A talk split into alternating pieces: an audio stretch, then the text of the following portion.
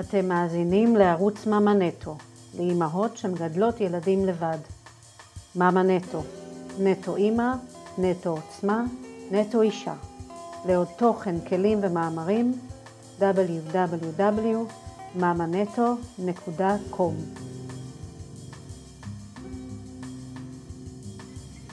בוקר טוב רבקה, מה שלומך? איזה כיף שאת פה. מצוין, תודה, תודה, אנדי. ממש כיף, באמת. נכון. זה גם כיף וזה גם מרגש, כי הקהילה שיש לך היא קהילה שמחוברת לי ככה ללב. נכון שאני נשואה ו... ו... כבר 28 שנים, אבל נשים שהן אה, אה, אימהות יחידניות, זה משהו באמת אה, יוצא דופן בעוצמה שלו, בעיניי. מכל הבחינות. אה, אז רציתי להציג אותך קודם כל בפני המאמות שלנו. אז תכירו, זאת רבקה אוטולנגי.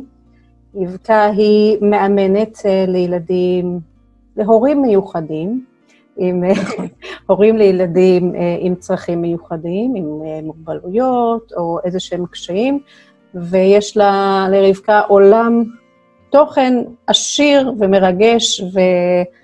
ואני מרגישה שאנחנו מכירות כבר שנים, למרות שההיכרות שלנו לא כזאת ארוכה. אז אני אשמח שתציגי את עצמך, קצת את, הר... את הרקע שלך, איך הגעת מן הסתם לעולם שבו את עוסקת, ו... ומה אנחנו כ... כאימהות אה, עצמאיות יכולות ללמוד, איזה כלים אנחנו יכולים לקבל בשביל אה, לנשום יותר, להתנהל יותר עם האתגרים שלנו, ומחר טוב יותר, זו, ה... זו הסיסמה שלי. או, איזה יופי. אה, בואי נעשה אותו היום טוב יותר. אני בעד, לגמרי. אז, אה, אז אני רבקה אוטולנגי, ואני באמת אה, מאמנת אישית וזוגית, ואני מלווה אה, אה, משפחות מיוחדות. מה זה משפחה מיוחדת? משפחה מיוחדת זו משפחה שיש לה ילד אה, עם צרכים מיוחדים. הוא הופך אותה כבר למיוחדת. כי באמת כל ההתנהלות בתוך משפחה כזאת היא שונה ממשפחה רגילה. Uh, ומה זה, uh, מה זה אומר? זה אומר שלמשל במקרה שלי, הילד שלי uh, נולד וגדל כילד רגיל, מה שאנחנו קוראים, עד גיל 12, ואז הוא הפך להיות נכה, כתוצאה ממחלה. ובעצם uh, מאותו רגע הפכנו להיות משפחה מיוחדת. מה זה משפחה מיוחדת? משפחה מיוחדת בעיניי זו משפחה uh, רגילה, כן, רגילה, עם תוספת. והתוספת היא באמת אה, תוספת אה, תשומת לב, אנרגיה, משאבים, כוחות, השקעה אה, באחד מהחברים במשפחה, שדורש אותה קצת יותר, לפעמים קצת הרבה יותר. זה תלוי באיזה סיטואציה נמצאת המשפחה, באיזה סיטואציה נמצא אותו ילד. זה נכון שלפעמים משפחות הופכות להיות מיוחדות בגלל שאחד ההורים הופך להיות אה, אדם אה, באמת אה, שזקוק יותר לסיוע. אבל אני מתמקדת כרגע במשפחות שיש להם ילדים כאלה. ותשאלי, למה דווקא? למה דווקא? למה דווקא? דווקא. כי החיים ניתבו אותי לשם. כמו שסיפרתי קודם, הבן הבכור שלי, נועם, היום הוא בן 25, אבל התחלנו איתו מסע מיוחד כבר כשהוא היה בן ארבע וחצי. אז הוא חלה בפעם הראשונה בלוקמיה. וכן, זה טרף את הקלפים בתוך המשפחה, זה אה, דרש באמת את המשאבים ואת הכוחות ואת האנרגיה, ו... אבל מה, מה זה לוקמיה? לוקמיה מבחינתי זה... אה, לוקמיה מבחינתי זה ריצה כמו ספרינט. Okay. אוקיי. זאת אומרת, יש לנו נקודת התחלה, גילינו שיש פה לוקמיה, יש לנו פרוטוקול טיפולי, בסוף הפרוטוקול הטיפולי תלכו הביתה, תמשיכו את החיים שלכם. אוקיי. אה, יש לא איזשהו, אה, איזשהו דדליין, זאת אומרת, יש לאן אה, להתכוונן אליו. בדיוק, וזה יכול לקחת גם שנה או שנה וחצי, תלוי בסוג המחלות שיש. זה בסדר, אבל אנחנו יודעים, אנחנו נגיע לקו הגמר. אוקיי. Okay. כן? בשאיפה לשם. למה ציינתי את זה? כי תכף אני אסביר מה זה באמת משפחה מיוחדת. אה, אז נועם חלה פעם אחת בלוקמיה כשהוא היה בן ארבע וחצי, ואחרי זה עוד פעם, כשהוא היה בן שמונה וחצי, וזה היה עוד פעם ספרינט של החיים שלנו, ואז עוד פעם כשהוא היה בן תשע וחצי. ואז אה, הוא היה זקוק להשתלת מוח עצם, ובמקרה הייתי בהיריון, וידענו שהעובר מתאים אה, לתרום לו מוח עצם, ובאמת אה, ילדתי, ילדתי את אה, שלו אה, לקראת יום הולדת עשר של נועם, ושנייה, נשים את זה על שקט. ו...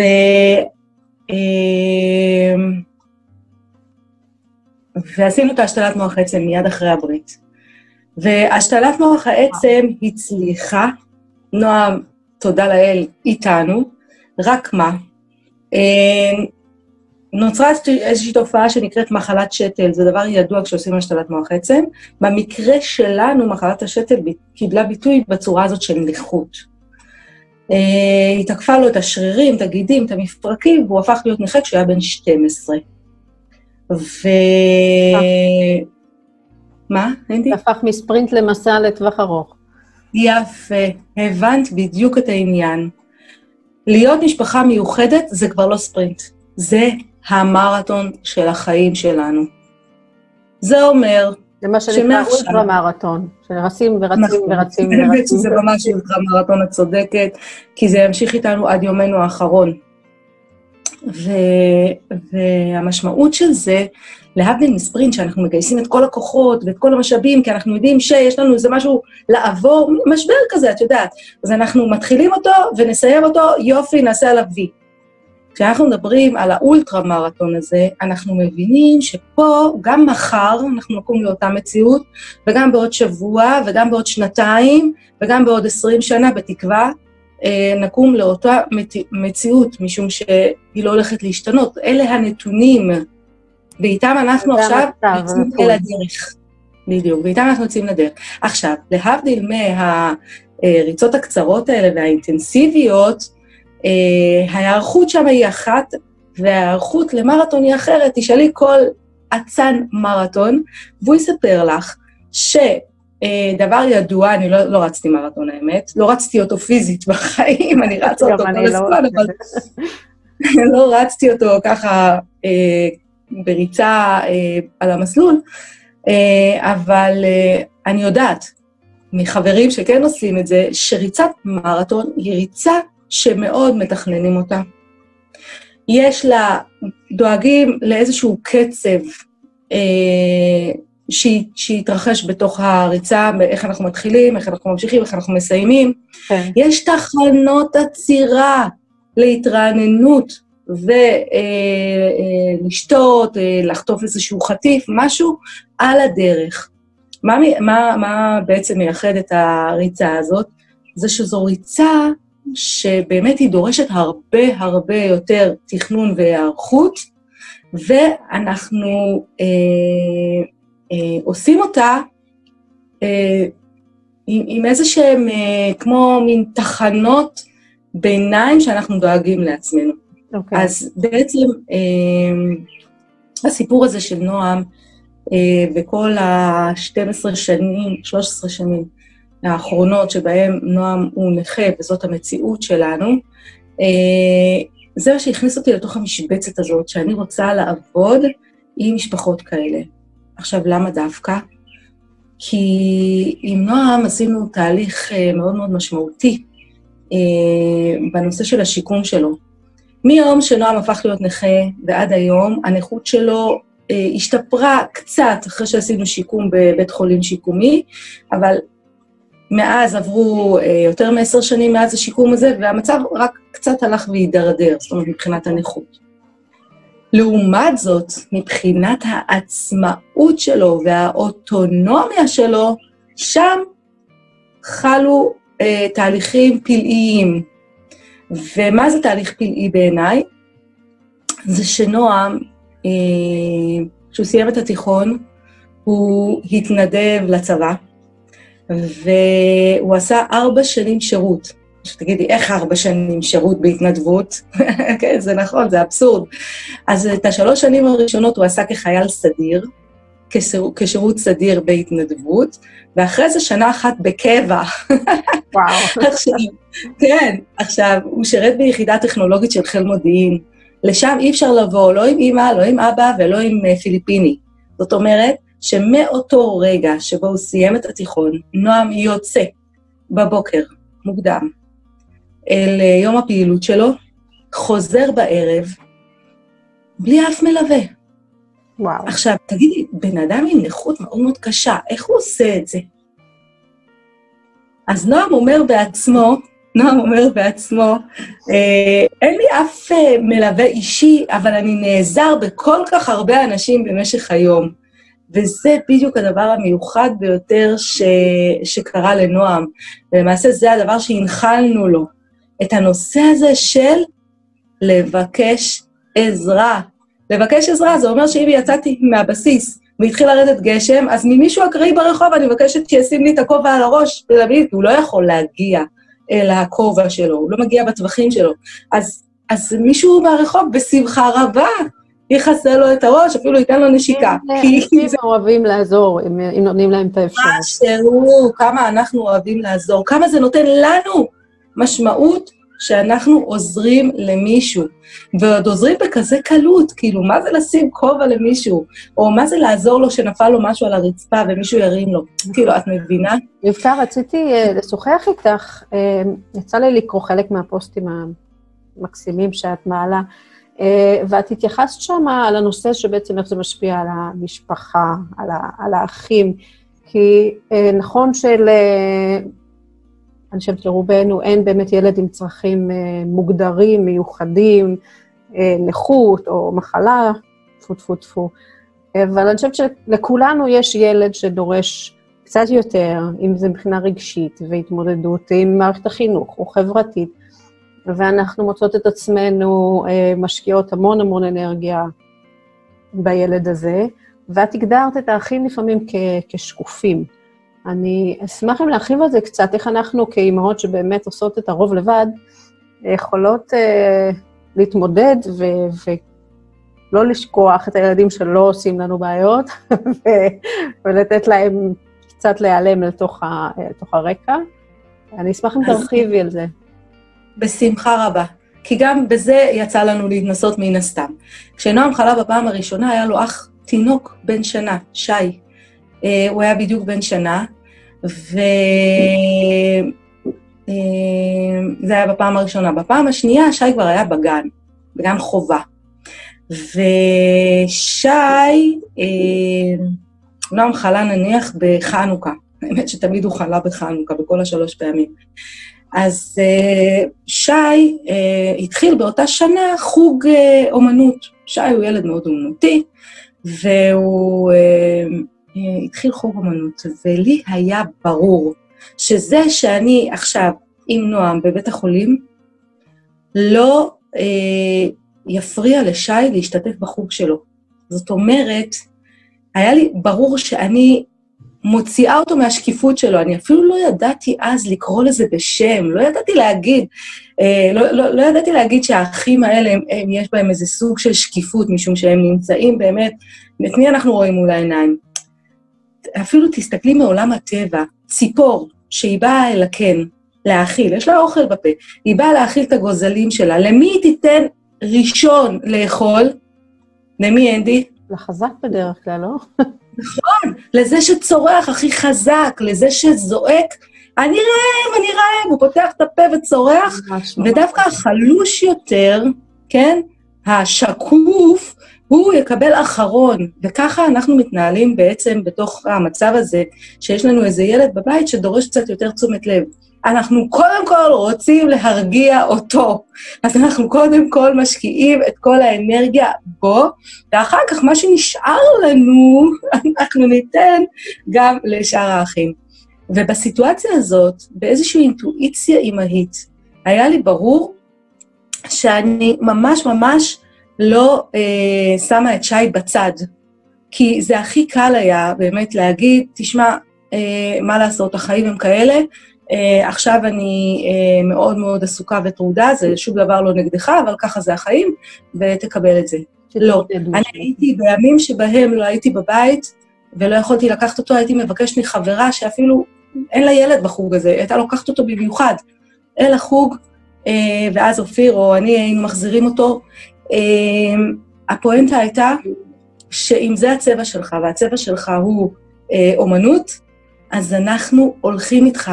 אנחנו לא אה, משקיפים אותך אה, בגלל שאין לנו אנרגיה. אז מה שאני אומרת פה, זה באמת, אנחנו כהורים פה צריכים לגייס איזה שהם כוחות על, אבל אתם יודעים מה? להיות הורים אה, שיש לנו איזשהו ילד שדורש קצת יותר, זה כבר כוחות על. יש בנו את הדבר הזה, כן? אנחנו רק צריכים לנהל אותו בצורה אה, אה, יותר אה, מושכלת. אז אה, אני אומרת, כן, בסיטואציה הזאת ובכל סיטואציה אחרת, אם, אה, אם קורה לי מצב שאני צריכה להשקיע בילד אחד יותר, לא להזניח את האחרים, ואני אומרת להזניח, זו מילה אולי קצת קשה, אבל בפועל, אם תשאלו אותם איך הם מרגישים, אלה המילים שבהם הם השתמשו, אה, הזניחו אותנו, אז אה, כן, ממש ממש לשים לב ולתת גם להם את מה שהם צריכים.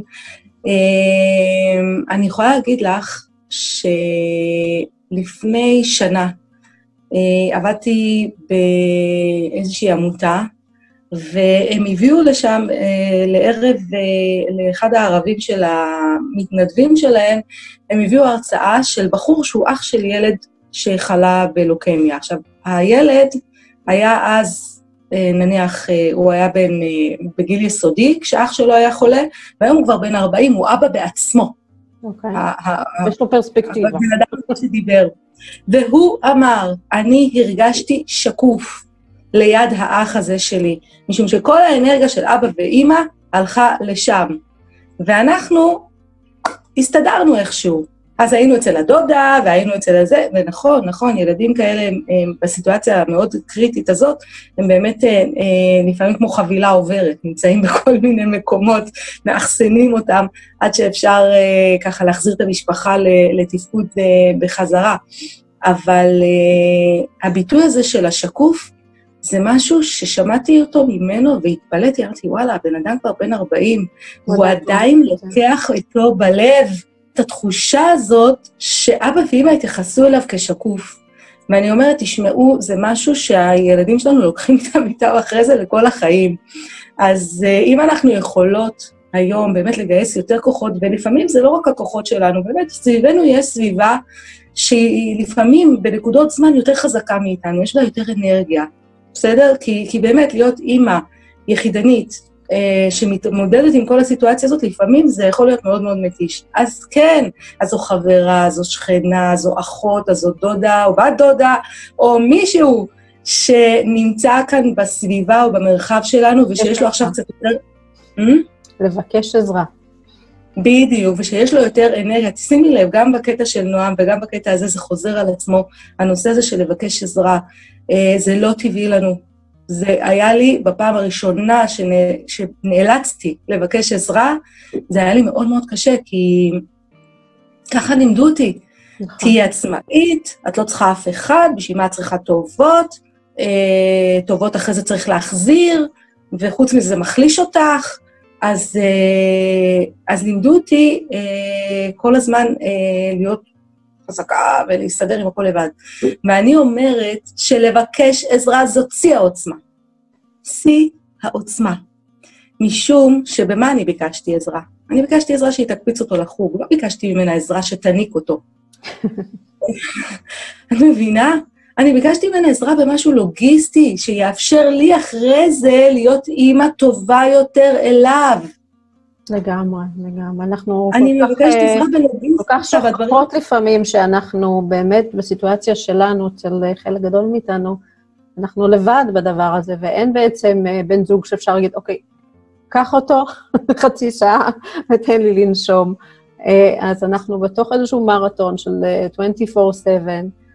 24/7, ואם יש לנו את האפשרות באמת לבקש עזרה, לעשות סידור עם חברה שהיא לוקחת את הילד שלך לשעה, ואחר כך את לוקחת את הילד שלה לשעה, למצוא כל מיני פתרונות יצירתיים כאלה, כדי שגם את וגם היא, ובכלל יהיה אפשרות אה, לנשום רגע, להיכנס להתקלח בשקט רגע, כל הדברים ש... שאנחנו, אה, בעיקר אלה מאיתנו עם ילדים צעירים, כבר שכחנו מזמן. אה, אז כן, לבקש עזרה, ואני מרגישה שזה אחד הדברים החזקים שיוצאים בעצם מהשיחה איתך. אה, זה שאומנם אנחנו הרבה פעמים מרגישות לבד, אבל אנחנו לא בהכרח צריכות להיות לבד, ואם נמצא את השבט שלנו, את הקהילה שלנו. יותר מזה, אנדי, אנחנו לא לבד, זה לא שאנחנו צריכות, אנחנו לא צריכות להיות לבד. אנחנו ממש לא לבד, אנחנו חיות בתוך קהילה, אנחנו חיות בתוך עולם.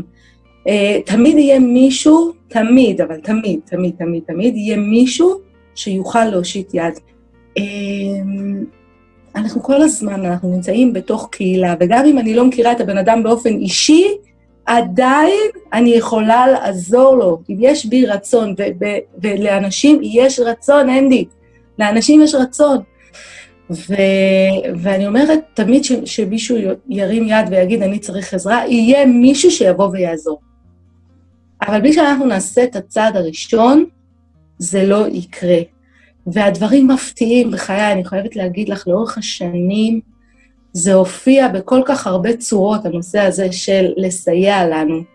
אה, ורק בזכות זה שהסתייענו, רק בזכות זה, אני חייבת להגיד לך, בגלל זה אני, מה שאני היום. כי אם לא, כי אם הייתי אומרת, לא, אני לבד. אני לבד, מכירה את הילדים האלה אומרים, אני לבד? בגיל שנתיים בערך אנחנו נתחיל להגיד, אני לבד. אז, אז אם הייתי מתעקשת, א', זה באמת ילדותי, להגיד על כל דבר אני לבד, כי מה לעשות, לפעמים דברים יותר חזקים מאיתנו, אז, אז באמת אה, אה, יש מקום להיעזר, ואם לא הייתי מבקשת את העזרה אז, אז הייתי מוציאה את כל הכוחות שלי, אני לא היית רואה אותי היום ככה. אני אומרת, אני אומרת שלא היית רואה אותי עם האנרגיות האלה, כי הייתי מכלה אותם שם, הייתי מכלה אותם שם. ואת יודעת מה? בשביל המקום האגואיסטי שלי, כאילו לצאת כזאת גדולה, לא מבקשת עזרה וזה, הייתי באמת מכלה את הכוחות, ואז לא היה לי כוחות לשי, ולא היה לי כוחות גם לשלב אחר כך, ולא היה לי כוחות לזוגיות שלי, עובדה שהיא נשארה לאורך כל השנים, היא נשארה לא בכדי, משום, ו- וזוגיות צריכה כל הזמן אנרגיה, צריך להזין אותה, אחרת היא לא, היא נגמרת. ו- והצלחנו לעשות את זה. למה? כי שמרנו על עצמנו, כי, כי הבנו שאנחנו במרתון. הבנו את זה מההתחלה. כמו שזה... באופן כללי. זה מרתון, זה אורך ספרינט. אפילו שזה כאילו ספרינט, גם בתוך הספרינט הזה היינו חייבים נקודות עצירה. כי הספרינט הזה, בכל פעם שנועם חלה זה היה שמונה חודשים לפחות. שמונה חודשים, להיות שקוע בבתי חולים, אה, מנותק מהמשפחה, מנותק מהבית, מנותק מחיים נורמליים, זה לא דבר פשוט. אם לא היה לנו את נקודות העצירה האלו, who knows איפה היינו. אז, אה, נכון, אז נכון. כן, אם יש כאן איזושהי קריאה באמת לאנשים, זה שאם אתם עכשיו באיזשהו מקום של קושי, תרימו דגל. תרימו דגל, מישהו יראה. כן. מישהו יראה. אז רבקה יקרה, העצמת אותי ונתת לי אנרגיות ופוקוס אה, ככה גם על, ה, על השקופים. ואני מאוד מאוד מודה לך על השיחה הזאת. וכמו תמיד, אימהות יקרות, אם אתן מוצאות את עצמכם בסיטואציה שאתן מתמודדות עם אה, בן משפחה, עם קשיים, אה, אתם נהיים משפחה מיוחדת, אז אה, רבקה היא הכתובת, ללא ספק. אה, אתם יכולים לפנות אליה ישירות, בפרטי, או להשאיר הודעות פה אה, מתחת לסרטון, ו... הם יעברו לרבקה באהבה. והסיום הקבוע שלי, יש נושא שמעניין אתכם ואתם רוצות שאני אביא אותו לפה, אתם יודעות איפה למצוא אותי, ואני מאחלת לכולם יום מקסים, ורבקה, שוב, תודה, תודה, תודה. תודה, אנדי, תודה על המקום הזה, תודה על הבמה ותודה על מה שאת עושה בשביל כל הנשים הללו. ואני מאחלת לכם באמת מכל הטוב, מכל הטוב, ושיהיה הכי קל בעולם, הכי קליל, הכי כיפי והכי טוב. ואני שיהיה... עושה את זה אה, בשביל כל הנשים, והן עושות את זה עבורי, וזה ווין ווין לכולם. מקסים, מקסים, מקסים, מקסים. שיהיו רק דברים טובים. תודה, איתיה. תודה רבה רבה.